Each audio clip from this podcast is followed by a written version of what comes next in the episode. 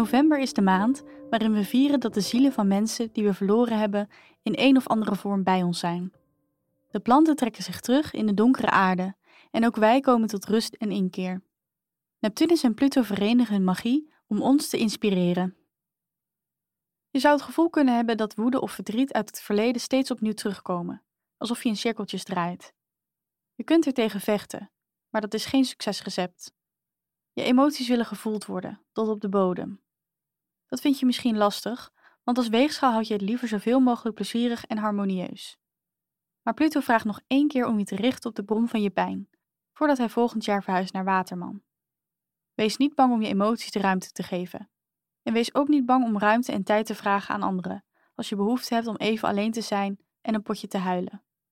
Gewoon die laatste tranen laten lopen en dan ontspanning vinden, dat je kunt voelen dat je dit hoofdstuk echt kunt afsluiten.